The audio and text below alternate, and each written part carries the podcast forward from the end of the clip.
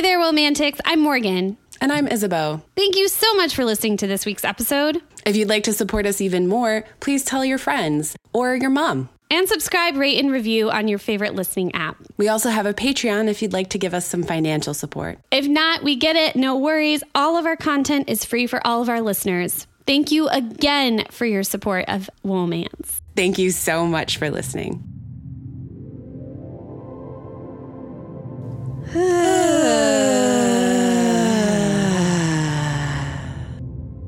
I'm Morgan. And I'm Isabeau.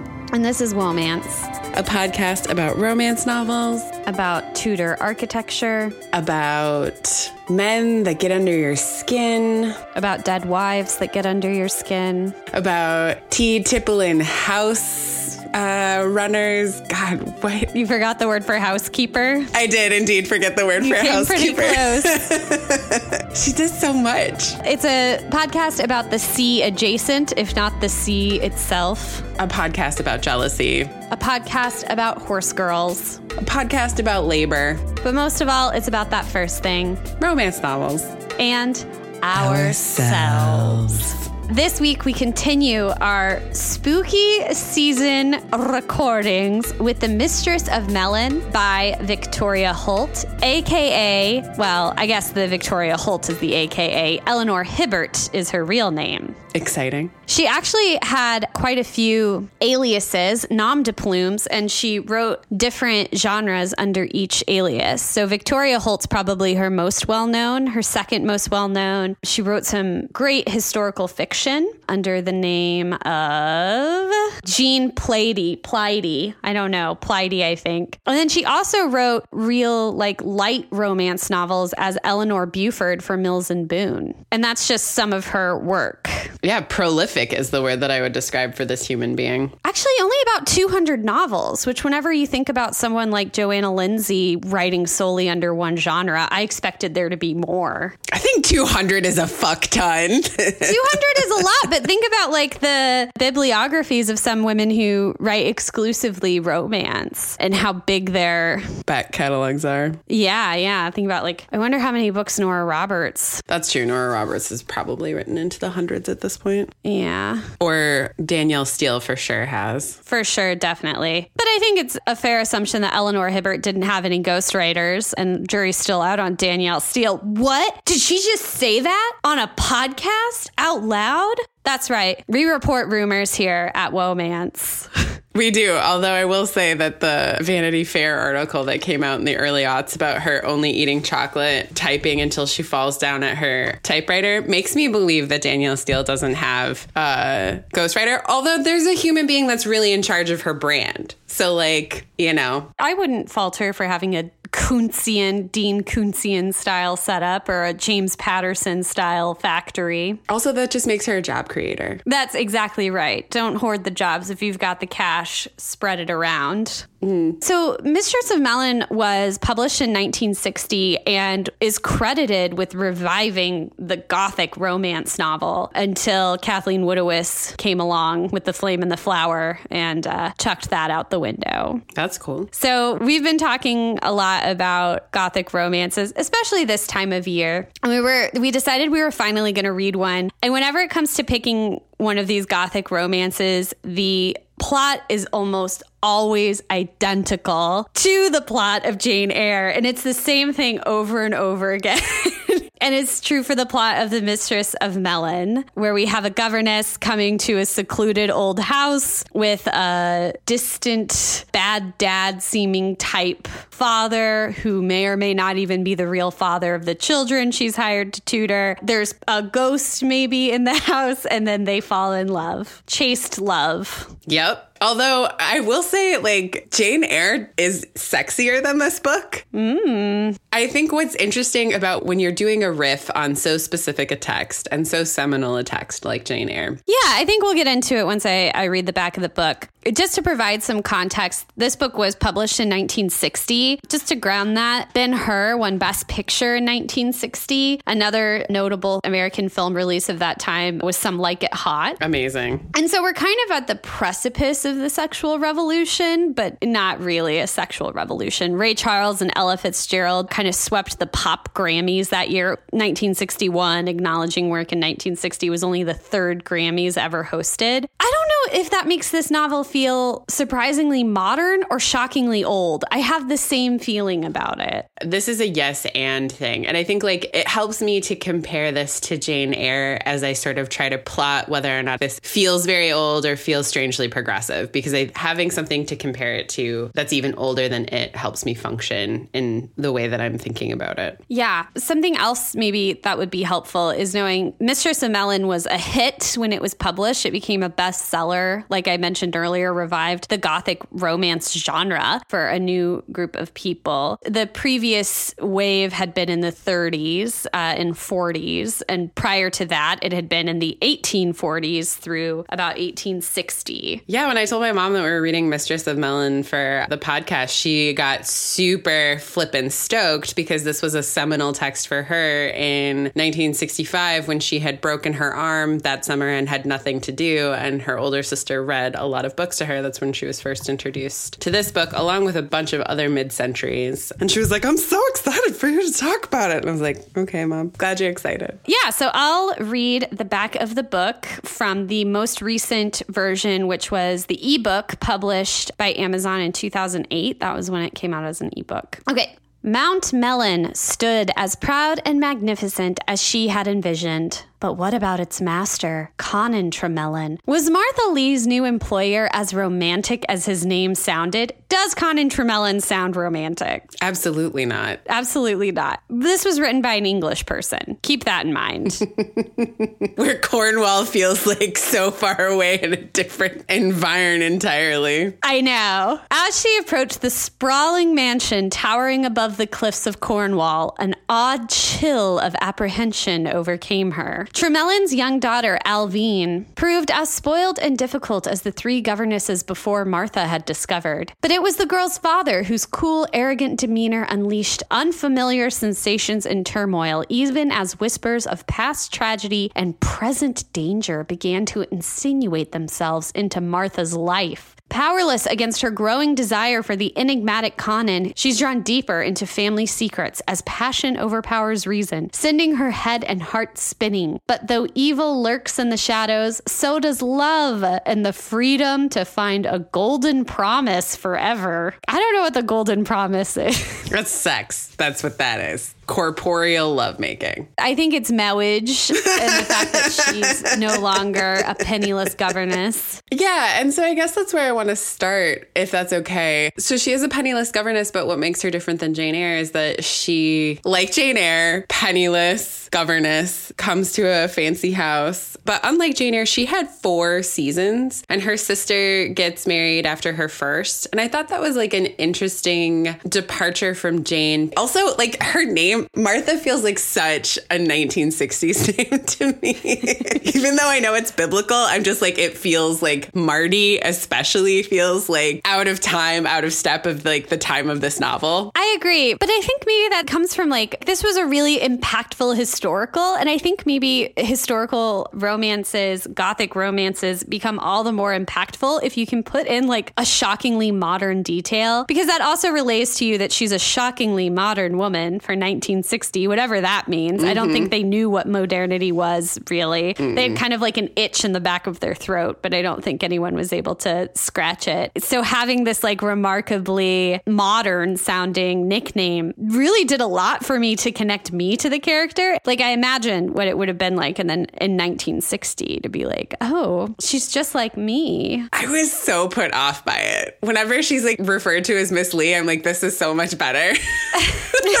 Even then as I recognized how weird it was that he like continued to call her Miss Leigh. Well, good thing Miss Leigh is the most common referential for her. Yeah, thank God. Otherwise, what would have happened? But the difference that her having four failed seasons and being older than Jane is that she's 24 when she arrives. And there's like sort of almost, I wouldn't call it quite a world weariness, but it's a level deeper against naivete that like Jane shows up with when she gets to Rochester's place. And so having somebody who's like a little more versed in flirtation and a little more versed in like what men are doing around her and like them being able to observe it in the way that it's functioning made her more accessible and frankly more modern than Jane in ways that I found approachable but also like really cool for the book. And like it also made her like even sadder as like a person. She's like a failed debutante who like can only do this thing and like people feel bad for her and like blah blah blah. But what's also interesting, so two points on what you said in the comparison to Jane Eyre. At one point, Marty relates that like she is in the same boat as every other governess and that she was a woman of means who was unable to get married or like lost those means, which is not true for Jane mm-hmm. when we find her in the book. Although she does have like a good family background, she's an orphan, mm-hmm. grew up in an orphanage. Mm-hmm. So that's really interesting. I thought it was really interesting that Martha was like me and all the other governesses. I liked that too. And I liked that she like continued to put herself in line. And I think like, Yeah. that was such a move against like, I'm special. Yes. And like this book was like ruthlessly being like, no. And our main character's like, I'm not special. I'm just like these other girls. All of them had fortunes that were lost by their shitty dads. This is me. I am just one in a line. The other aspect of that, to compare it to Jane Eyre, Jane Eyre is super conscious of her place, her appropriate place, but it gets released in this really self deprecating way that you get the sense of like her true belief is like, I am the protagonist. and I never got that sense with Martha as a first person narrator. Like she always seemed very conscientious. There were times when her expectations in a given moment, without being like super self deprecating, being like very practical, honest. And I think that, you know, whenever we talk about the fact that the author was also a really important historical fiction writer who did a lot of research, I think being in that headspace, you know, maybe not to like say that Jane Eyre is a worse book or a worse narrator than Martha Leigh, but I think there's something to be said for like the author of Jane Eyre being like too much in it. Like she's too present. Like she wants to be the protagonist. It does make Jane Eyre look like even more of a Mary Sue. Dare I say that? I do dare say that. I mean, we know that Jane Eyre is a Mary Sue. I still feel bad. People use Mary Sue disparagingly, but I think, of course, you should write your Mary Sue. I think you should too. And I think like Mary Sue's disparaged for a lot of very particular reasons. Men use that more despairingly, I think, than women, especially in fandom. The thing that I think is important and like potentially a difference here is we're dealing with a writer who is well into her stride, right? And Jane Eyre was the first novel of Charlotte Bronte. Let me check Eleanor's bibliography. Yeah, she'd been publishing romance since 1941. Yeah, so like she's like 20 years in. And so like in some ways like I saw the scaffolding, like there are moves here that are like literally just lifted from Jane Eyre and like this book like was incredibly tight in terms of its plot turns. And I just like I knew what roller coaster I was on. I'd seen the roller coaster, got up in line and then I rode all the turns and I knew where they would be. There are a few surprises, I will say that. But like the difference I think in the self-deprecation versus pragmatism of Martha versus Jane, I think it's all these things that we're talking about, which also feel fairly modern. Like one of the things that Jane has to do is think about herself as a unique individual because everyone's telling her to like fit into the fabric and like do this thing. And this book isn't interested in uniqueness so much as it is like interested in the plight of women and how vulnerable making it is to be a woman in all sorts of ways. Because like when Martha first shows up, she's in a train car and like this handsome slash weirdo shows up in her train car and is like, You go into Mellyn? And she's like, Yeah, but like kind of leave me alone. He's like, Let me read your palm. And she's like, Don't touch me. I immediately loved him. I did too. My comment was, I would like to marry him, please. Because he's so charming and effervescent and persistent. And like her immediate sort of like push pull of him was really interesting to me. And then when she gets into the horse cart and she begins to get like the tragic history of the place and the fact that like the Nestlecock brother got a bunch of people pregnant. Nestlecock, it's Nuzzlecock. Nuzzlecock. Freudian slip. Not even Freudian. well, one of the things I want to talk about these early chapters and these early character introductions, because one of the things that I do want to speak directly to the author, one of the things Victoria Holt is doing really effectively is describing a hot woman without making her aware of her hotness. Like she's once more just really pragmatic. And there's never anything where she's like, oh, the boys said I was beautiful, but I didn't see it. She was like, men make too much about looks and they're probably just flirting because flirting is fun. But she is, it's so effective at describing a hot woman. And it's so interesting because it's done through her own first person perspective. It's in the first chapter. And that's when I was like, oh man, I'm in the presence of like a real professional writer. The prose isn't purple. Like, can I read it? Please. I pictured myself as I must appear to my fellow travelers if they bothered to glance my way, which was not very likely. A young woman of medium height, already past her first youth, you love that. She's in her second bloom. She's not yet in her second bloom. Being 24 years old in a brown merino dress with cream lace collar and little tufts of lace at the cuffs, cream being so much more serviceable than white, as Aunt Adelaide had told me. So you're getting the sense that she's switching classes. She's going from the gentry to the working class in this moment. My black cape was unbuttoned at the throat because it was hot in the carriage. Sexy. And my brown velvet bonnet tied with brown velvet ribbons ribbons under my chin was the sort which was so becoming to feminine people like my sister Phillida. Phillida? Phil. But I always felt sat a little incongruously on heads like mine. So good. Here we go. My hair was thick with a coppery tinge, parted in the center, brought down at the sides of my too long face, and made into a cumbersome knot to project beneath the bonnet. I just have so much hair. It's like cumbersome. My eyes were large, in some lights the color of amber, and were my best feature. They were too bold, so said Aunt Adelaide. Such a good little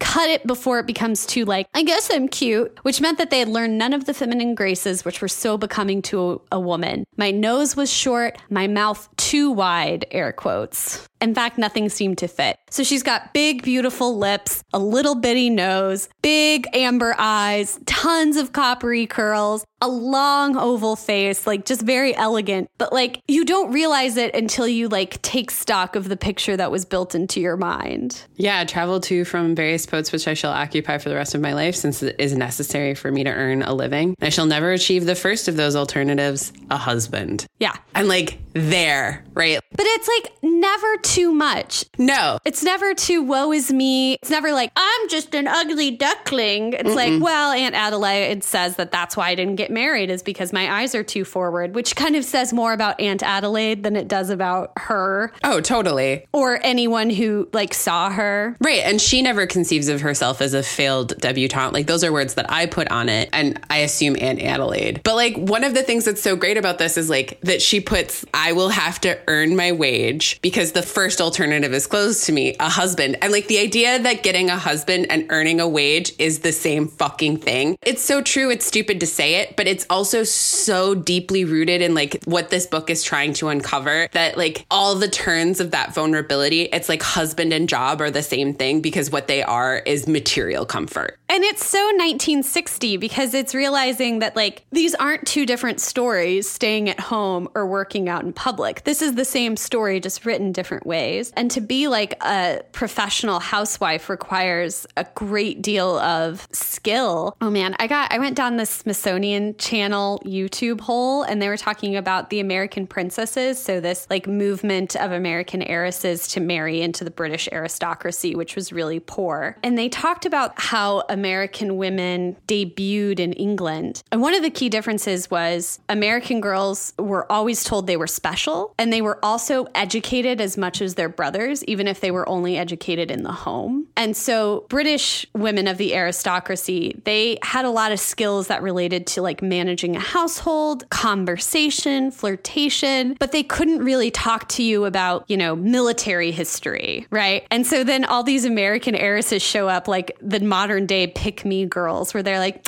I don't really know much about crocheting or whatever, but I can speak three languages and I also have a lot of self confidence, which is going to overwhelm you. Yeah, I'm going to overwhelm you. Also, the Crimean War. What do we think? Yeah. That Charge of the Light Brigade, not that good of a poem, but like, let's talk about it. Yeah, exactly. Like, I can have like heavy conversations. No one told me that I couldn't talk to you that way, right? And what a like social coup it was. There's a wonderful book about that called The Buccaneers. Yes. There's also a PBS series based on the Buccaneers. Oh, and they were also the ones who brought Charles Worth. So Charles Worth was a English designer working in couture in Paris, and they brought Charles Worth back to England because unfortunately it turned out the French women were as sexually confident as the American ones. So we had a much harder time scoring husbands over in France. That's funny. History's mysteries. But I think about that in terms of why Martha is so captivating immediately. And it is because she like has a very sexy sounding face. Mm-hmm. You know, I just love that like big hair and a big mouth. That's my dream. I wish I looked like that. But because she's had four failed seasons, she's freed of that feeling of I have to try and seduce someone. So I can speak plainly and directly. I have the right to maintain boundaries mm-hmm. and the responsibility to maintain boundaries in this relationship in the case of Peter and, and her failed project with Connan to a certain extent. And, you know, and it creates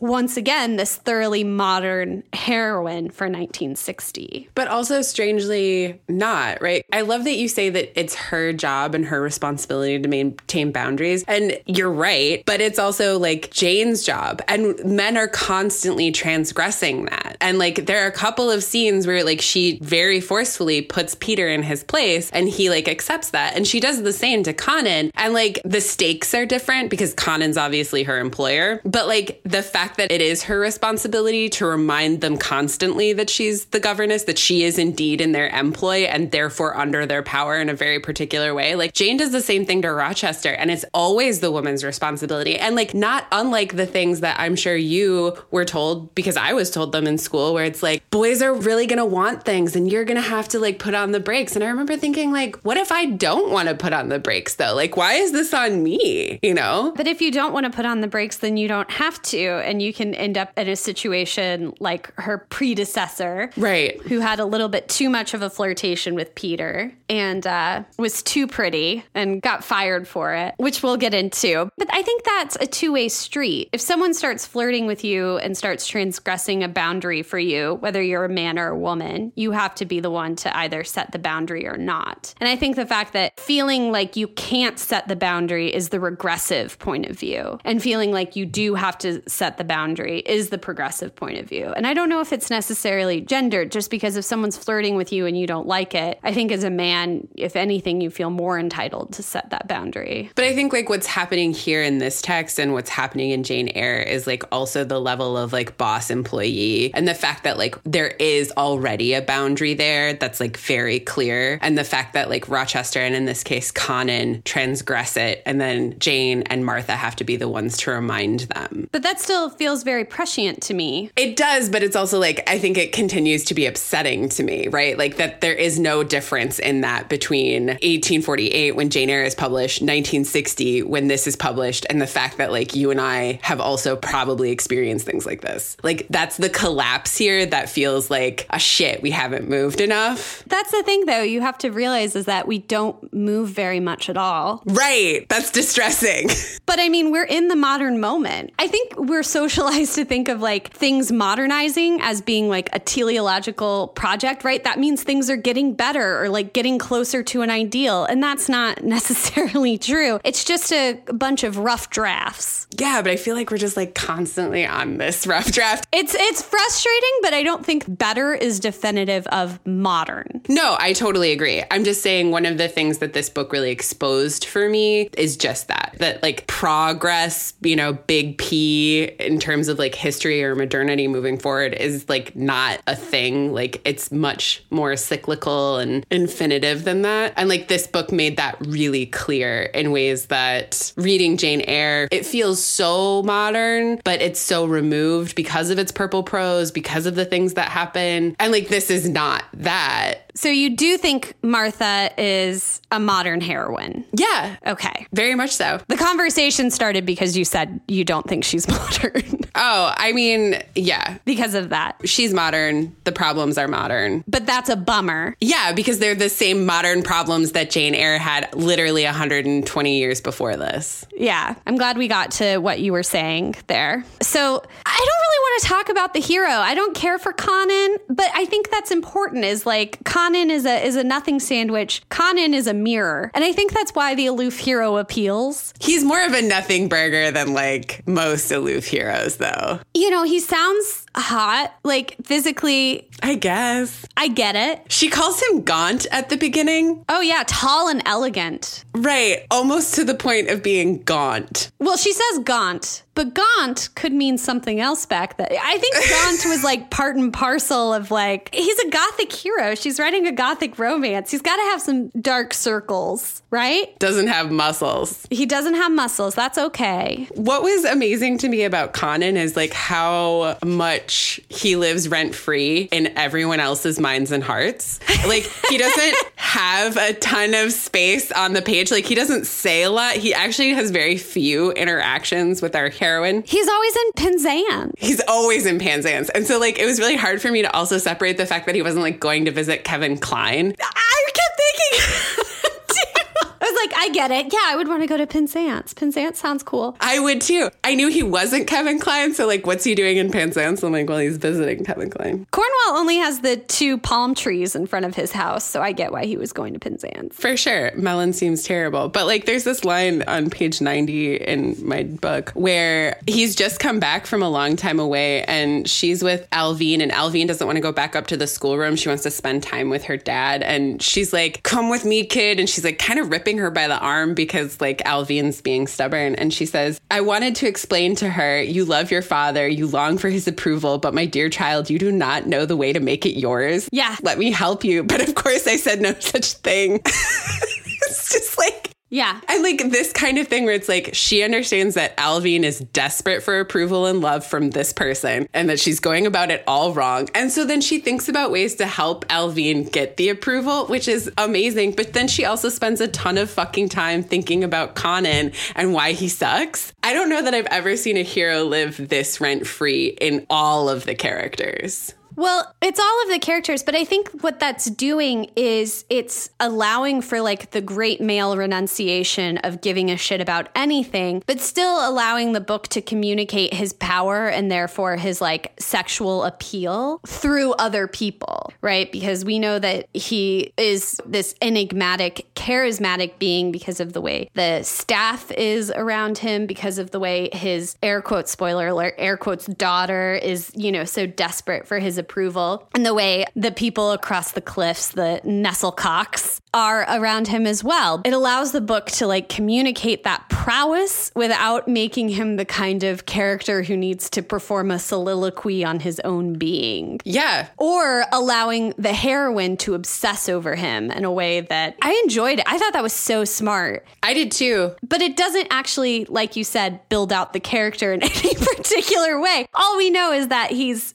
powerful and we assume there's some kind of charisma. I mean, it's a Tinder bio. We know he's tall and we can see from the pictures that people like him. Yeah, that's exactly what it is. It's a Tinder bio. The book has so carefully selected those pictures. It's like on Tinder when you're like, oh, I need one with like me and a dog and then me and a group of people so you don't think I'm a weirdo loner and that I have friends. This book is so good at that because you're right. This book would be so boring if she perseverated on him after like two interactions. But the fact that like the housekeeper like constantly brings him up and then there's like this crazy great aunt who lives in the moors who talks about him and like the housemaids and Peter Nestlecock, like you get that he's trying to needle him. To make it clear, we're calling them the Nestlecocks, not the actual last name in the book.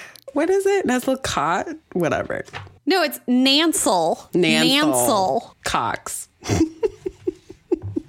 But Nestlecock is easier to say and more fun to say. Way more fun. And the other great thing is that the only time we get him being like a gentle, like a man of action, is in relation to when he does the most important thing a romantic hero does. And that is impart the information that the heroine is very special indeed. And I think the first time this happens is she is with the two little girls who live in the house. One is born of servitude, Gillyflower, and one is her charge, the little lady of the house, Alvean. And they're watching a ball happen because the one year of mourning after the death of Connan's wife has come to pass. So they're celebrating. it seems so inappropriate to immediately have a ball, like, but no one thought of that. They're like, one year, let's go. So the three gals are watching the ball through a peep on the second floor in this beautiful solarium type room with a glass ceiling so that they're illuminated by the moonlight and the stars. And it turns out that our heroine's a really good dancer and she knows that. So she wants to show the girls that she can dance to try and win them over because it's early in her tenureship. And then everyone happens to come upstairs and they see her dancing. And immediately Peter wants to dance with her, of course. But then Connan cuts in and sweeps her out of the room and pushes her against a wall and kisses her. And we're like, oh my God, she's so desirable, you know? And that makes us feel good. I loved that. Victoria Holt is only giving us just enough for Connan. It's not totally convincing for me, but I do see the scaffolding, as you say. Mm-hmm. I think it's especially there for him. I want to. I want to pull up that line. Do you have an actual physical book? I do. I got it from the library. I made them pull it out of the stacks. I'll just look it up in my digital book because I can do a little search bar. Okay. So he says, Miss Leigh, you are very charming when you abandon your severity. Caught my breath with dismay, for he was forcing me against the wall and kissing me. I was horrified, as much by my own emotions as by what was happening. I knew what that kiss meant. You are not averse to a mild flirtation with Peter Nansellock. Therefore, why not with me? And I was like, oh, fuck, 1960. Hello. But also 2020. Hello. Yeah, but also the era of this book. Yeah, so she assumes that he's not actually attracted to her. We, as the readership, know that it's because she is a captivating, magical person with nice big lips. But of course, she has to reason it as, oh, it's because I was dancing with Peter that he thinks I'm a bit of a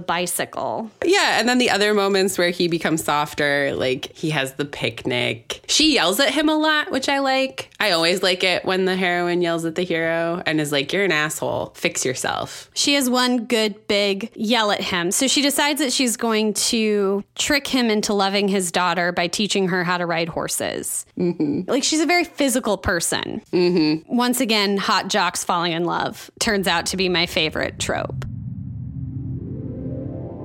Hi, my name is Ellen. And I'm Ellen's mom. And together we host Not Your Mom's Romance Book Club, part of the Frolic Podcast Network.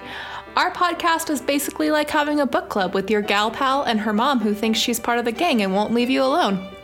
Lame, whatever.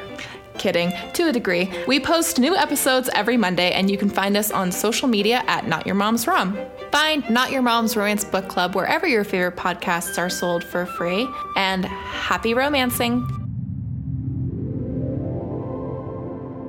So she's good at dancing. She's great at horseback riding. Alvean is very scared of horses. And Connan loves horses. So she's like, okay, I'm going to teach you how to enjoy riding. So they do lessons every day. She's going to enter into a horse competition. Alvean decides that she can only be deserving of her father's love if she's in a more advanced competition. Immediately falls off the horse and, and breaks her wrist. And uh, that's when our girl goes off on him. And she's like, if you weren't so withholding, she would not have injured herself. Here's what sucks about him being softer after that. And like, being nice to Alvean. It's because he wants to fuck the governess. Yes, a thousand and ten percent like whatever other way we dress it up. I mean, of course, he like proposes to her or whatever. But he's like, oh, you care about Alvean, so now I too must care about Alvean. Or I have to show you that I care about Alvean. It's the holding a puppy in the Tinder profile. Ah, uh, it is. That's what he's doing now. And, you know, creating a new narrative of himself. But of course, like I said earlier, everything he does that's actionable or gentle is just in service to the fact that our heroine is attractive attractive, interesting, and special. Mm-hmm. But I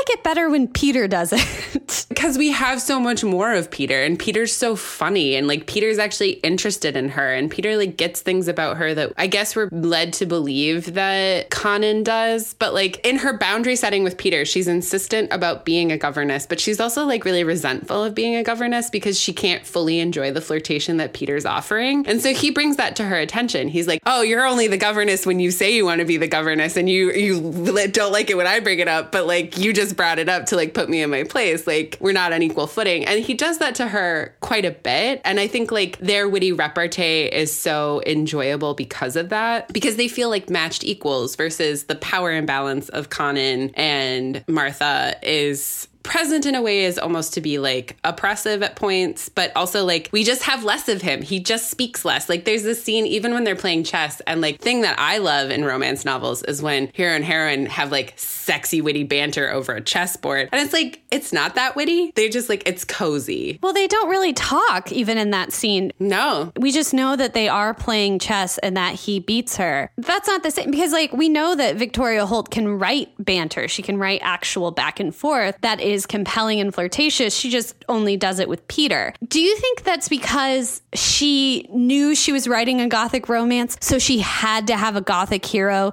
who's this very aloof? So this is what I'm thinking of to be transparent. I feel like in The Mistress of Mellyn, we have this really rich heroine, like we understand her interiority. I like her and then I get frustrated with her at times just like I would myself or or like a really great friend or a relative, right? I'm utterly charmed and then slightly annoyed at times. And the book never goes too far with her, making her like just one note awesome. Like some of the stuff she does sucks. Like as much as he's using Alvean to get to her, she's using Alvean to get at him. And her ultimate fantasy is for him to just be like, gee, Willikers, you're the best governess there ever was. I was wrong. You're right. You're in charge now. And then eventually, like, I was wrong. You were right. Let's get married. You know, like she's this rich, developed character. To me, he is mostly a projector screen. Like I said, he's a Tinder bio. I feel like with a lot of the 21st century romances, as in published in the 21st century romances we've read, we get this really rich, developed hero that we can see ourselves falling in love with. And then we get like a pretty, not intentionally aloof, just like not very well developed heroine, perhaps so that we can project ourselves onto her a little bit more easily, which is definitely a project that Kathleen Woodiwiss was engaged in, specifically and explicitly. And so I wonder if Victoria Holt really loved witty banter. And Peter does play into the final act. He's not just a fatty cut of meat, he's central to the novel's working out of the mystery. But I wonder if she made him the way he was, because you do, you get all that giddiness, all of that fizziness from the interactions with Peter, and all of the information relayed about how special the heroine is, is much more clear with Peter than it is with the hero. But she had to make Peter that way so that Connan can exist as this gothic hero archetype, aloof projector screen, like aloofness in service to the projector screen, where you could put any, you know, specific features on him that you liked, that you could get excited about in a hero. I'm 100% on board with what you're saying in terms of Connan. I think you've really tapped into something. I'm going to continue to think about heroines in the 21st century being projector screens because my immediate feeling is that that definitely happens, but there are key instances where it doesn't. And I'm wondering what that spectrum is and like why it works that way. I want to put a pin in that because I want to think about that a little bit more. Yeah. But in terms of Peter, you just brought up something for me that I think is actually, again, so intelligent about this novel that I hadn't thought about until this very moment. Because you're right, Peter is used as a revelatory tool for us to understand Martha better. And it's through Peter that we understand her depth and also like her humor and like other ways that she's like complicated and, and enjoyable, like a friend, as you say. But the other thing that I think is really interesting about Peter that didn't occur to me until this moment is that as readers, we understand that he's not the one that she's going to end up with. But in the text of the novel, he functions as not a terrible other choice, right? Right. He's functioning as like a potential suitor and is different, right? Because Jane in Jane Eyre, she is also offered another opportunity who is not Mr. Rochester. Right. But he's odious. He sucks. Yeah, he sucks. Do you know what? Peter doesn't suck. Judith McNaught, Whitney, my love. Yeah. Yeah. But what's different about Whitney, my love, is that her two potential suitors, her two good choices, are both basically the same man at different volumes. Yes. Yes. Like the equalizer is adjusted. And I feel like Peter is a completely different being from Connan. Yes. But I do think our two writers are deploying these nice guys, Yes. As it were, for similar ends. Yes. And I hadn't seen Peter's character as a tool like that until this moment, which again goes to the point that this book is actually so sophisticated mm-hmm. that I could just purely enjoy Peter. Like, I knew as a reader, like, she's never going to end up with him. Like, I like him, blah, blah, blah. But like, that's not how this book goes. But the fact that like this text understands him as like a potential road not taken or a road that could be taken is so good, but also then serves to function as not only a revelatory character for Martha, but also as this like weird light so that we can see around the absence that is Connan, right? Exactly. so we can see around. He's the other mirror, right? right. If our heroine is the light, he's the mirror. Exactly.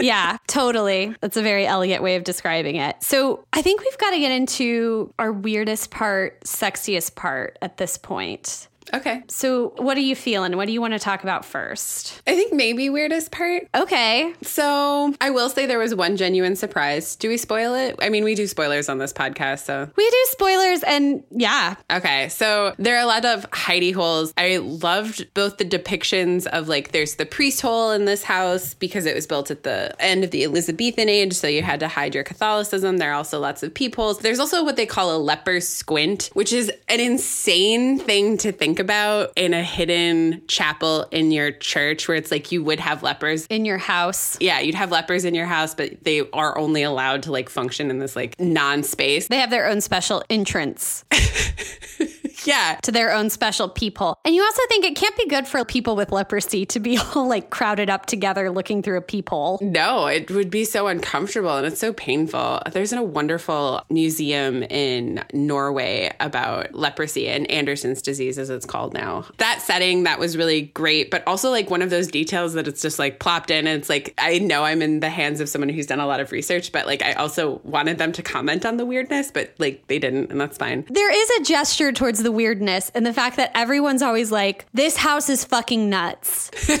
and when our heroine finally goes to have luncheon with her predecessor in the job, her predecessor is like, I took the job because I grew up in a spooky old house. Her exact quote is, houses can't be too spooky for me. Yeah. Like, I love that house. She becomes like the key to unlocking the mystery because we have another female character who's super into the house. Yeah. I guess that's my weirdest part for a gothic romance that has so much to say about place and ghosts and there are people in the windows and lights in the peepholes and all that. Like, and Gilly is such a weird, non talking, like wayfish child who's supposed to be somehow spookier than she like ends up being on the page. Yeah. The resolve of the mystery and like, so I, I should just spoil it. I feel weird spoiling it during spooky season. The twist, I want to say before we get to it, I was so genuinely shocked. Yeah, me too. I like made a noise. I was like, Yeah, me too. And I think like part of that is like I didn't get to enjoy my shock enough because like it comes right at the end and then it's almost solved immediately. yeah.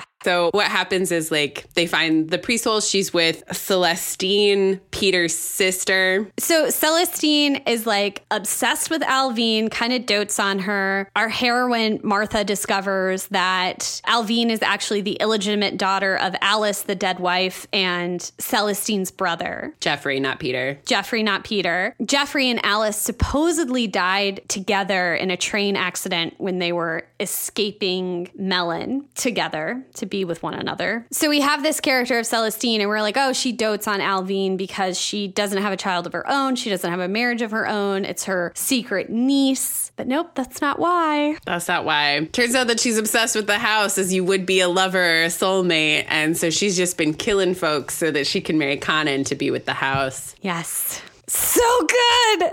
So good, so good. And she shoved poor Alice down the priest hole stairs and locked her up. And since the house is so well constructed, A, it's really hard to find the priest hole door, and B, the walls are so thick you can't hear anybody scream. So Celestine comes over in the last few pages of the book after, you know, Peter's Martha, like, we're not going to be together because Martha is going to marry Connan. Connan now. And so he's like, no need for me to stick around. I'm going to Straya, uh, mate.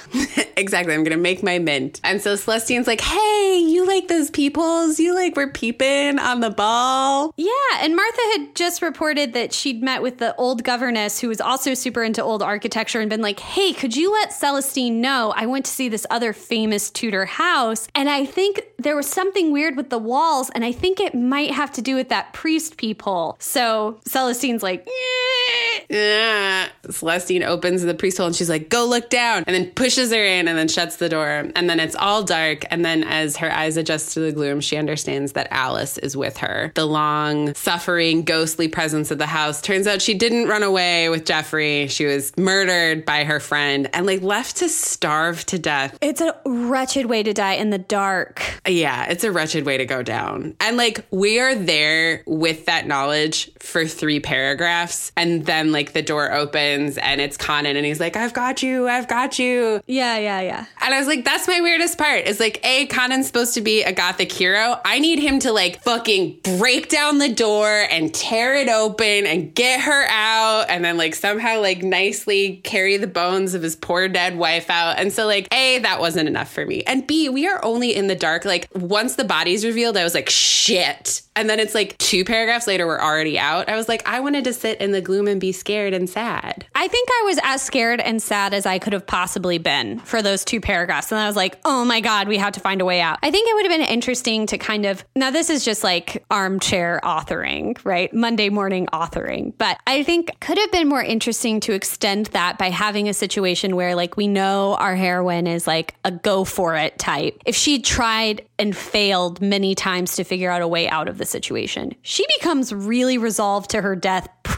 quickly. And I think it would have been also captivating if like our heroine came up short and like ultimately she has to be rescued by this child who she's been obsessed with rescuing, Gillyflower. And it has to be a matter of like her future husband is now literally saving her and not just metaphorically saving her. Yeah, I mean, I totally agree. And like, I would have liked to spend a little more time or like have anybody spend a little more time being like, Alice made a mistake when she was 19 by trying to pass off Jeffrey's child as Connan's. I mean, the book is like, she didn't deserve what she got, but like, everyone was so willing to be like, she ran away and then the train ran off the tracks and like, she deserved to burn to death. And I was like, she had a terrible death. Well, we get that wonderful tea with her great aunt who goes over all of the different ways, and her aunt's kind of working through her own self blame, her own survivor guilt. But in her working through of that, we get a lot of insight into like societal society is responsible for the death. It's about society, man. That is kind of the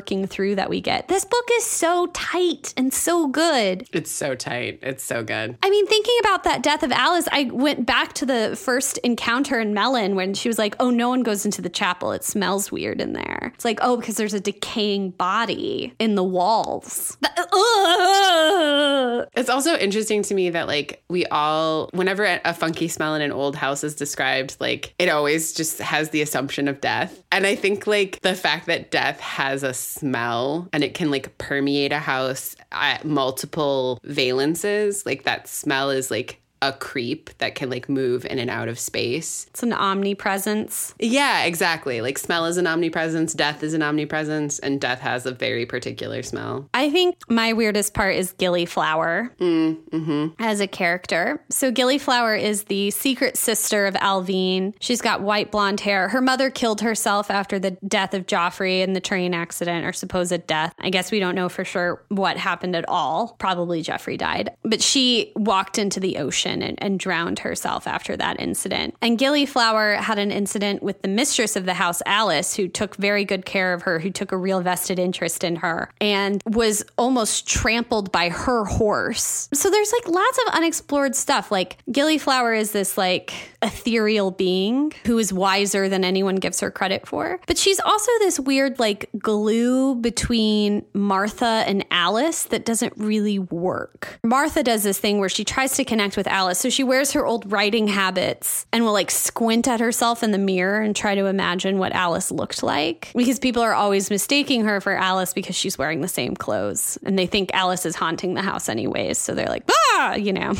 but Alice is also this real whole person and that she's just kind of a basic bitch. Like, not in a bad way, but she's definitely a pumpkin spice latte gal. You know, she loves fall. She's a nice person, but she's not a particularly interesting person, except for the situation in which she found herself. Which also isn't that interesting because the housekeeper's daughter finds herself in that same situation. And I think, like, again, this book is so good at like tearing down this idea of like individuality and specialness, where it's like, Yeah. this actually happens to a lot of people. Like Jeffrey coerced a lot of women Yes. or coaxed a lot of women. Yeah, yeah, exactly. She's not even special in her love affair with Jeffrey. But to that end, this thread of trying to connect Martha and Alice feels wasted in a book where everything else is so tight. And if it's just to be like, look, they're going to die the same way at the end, well, then that doesn't really pan out either. No, I agree. I think that's really weird. And especially to have Gilly be the connection rather than Alvean herself, where it's just like Right, exactly. Gilly's a little tangential there. Yeah. Yeah, I totally get that. It's weird because I feel like Gilly is supposed to also be a manifestation of place and atmosphere. And it's always weird when you're using a character to evoke that. And also, like, I get that kids are scary,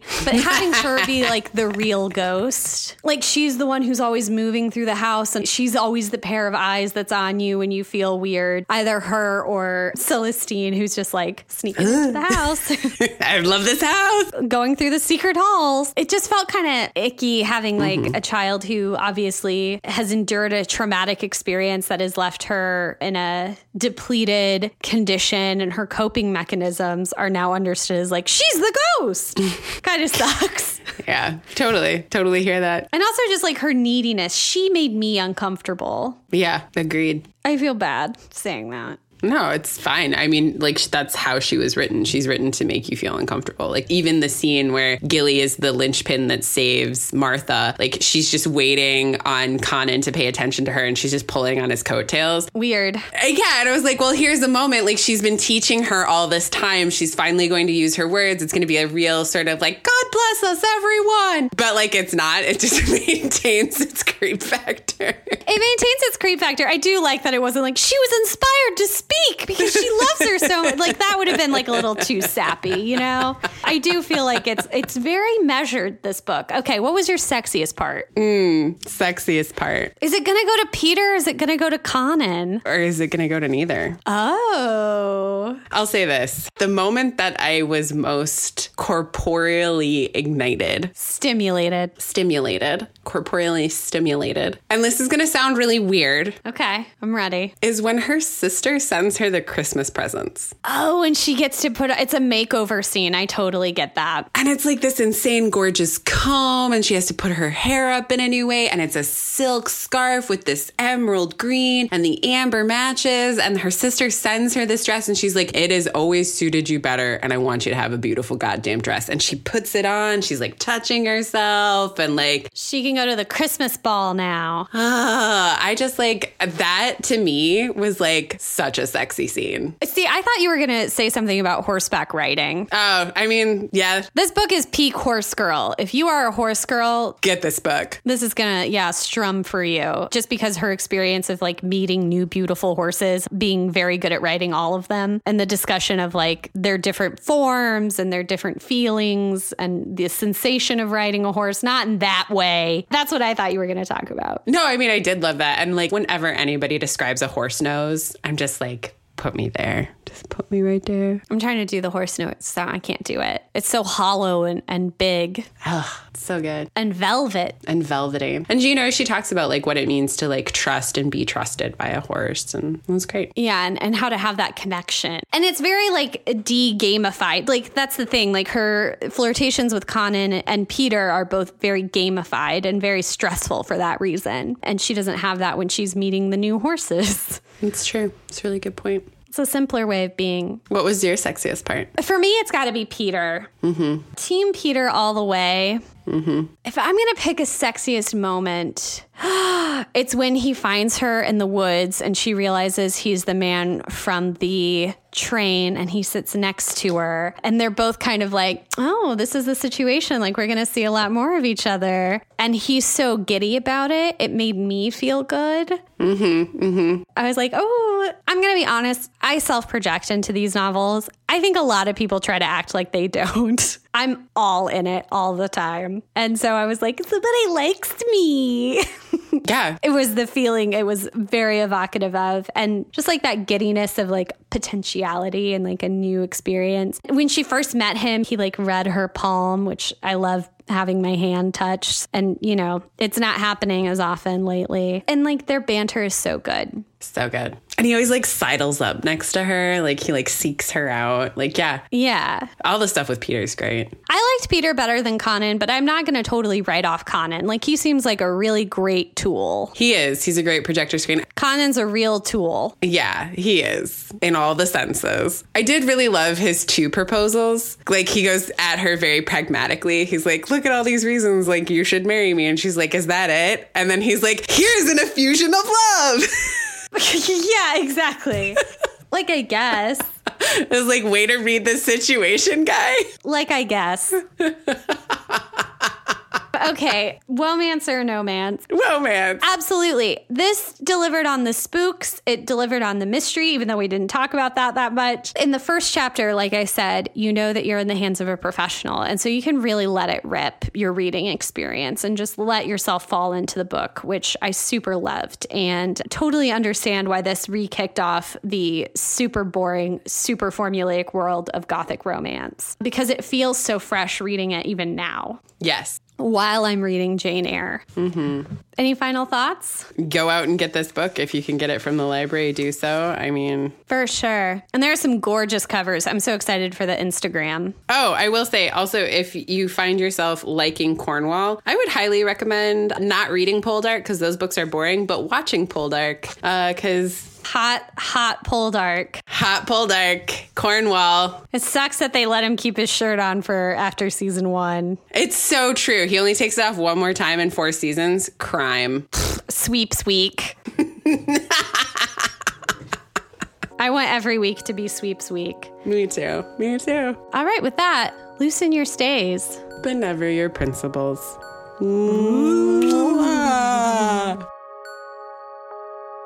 Whoa, golly gee. Thank you so much for listening to this week's episode of Womance. Womance is hosted by Isabeau. That's me. And Morgan, that's me. Production is by Nick Gravelin, Our web mistress is the incomparable Jane Bonzak. and our illustration and logo were created by Mary Reichman. They're the best. If you'd like to follow, creep, or connect with us on our social media platforms, you can find us at mans underscore woe on Twitter, womance on Instagram, or email at womancemail at gmail.com. You can also hang out on our amazing website at womancepodcast.com. You can support us by using our code to visit our sponsors or go to our Patreon where we are Womance. Womance is officially part of the Frolic Podcast Network. Discover more podcasts just like our own centering on romance and reading at frolic.media slash podcast.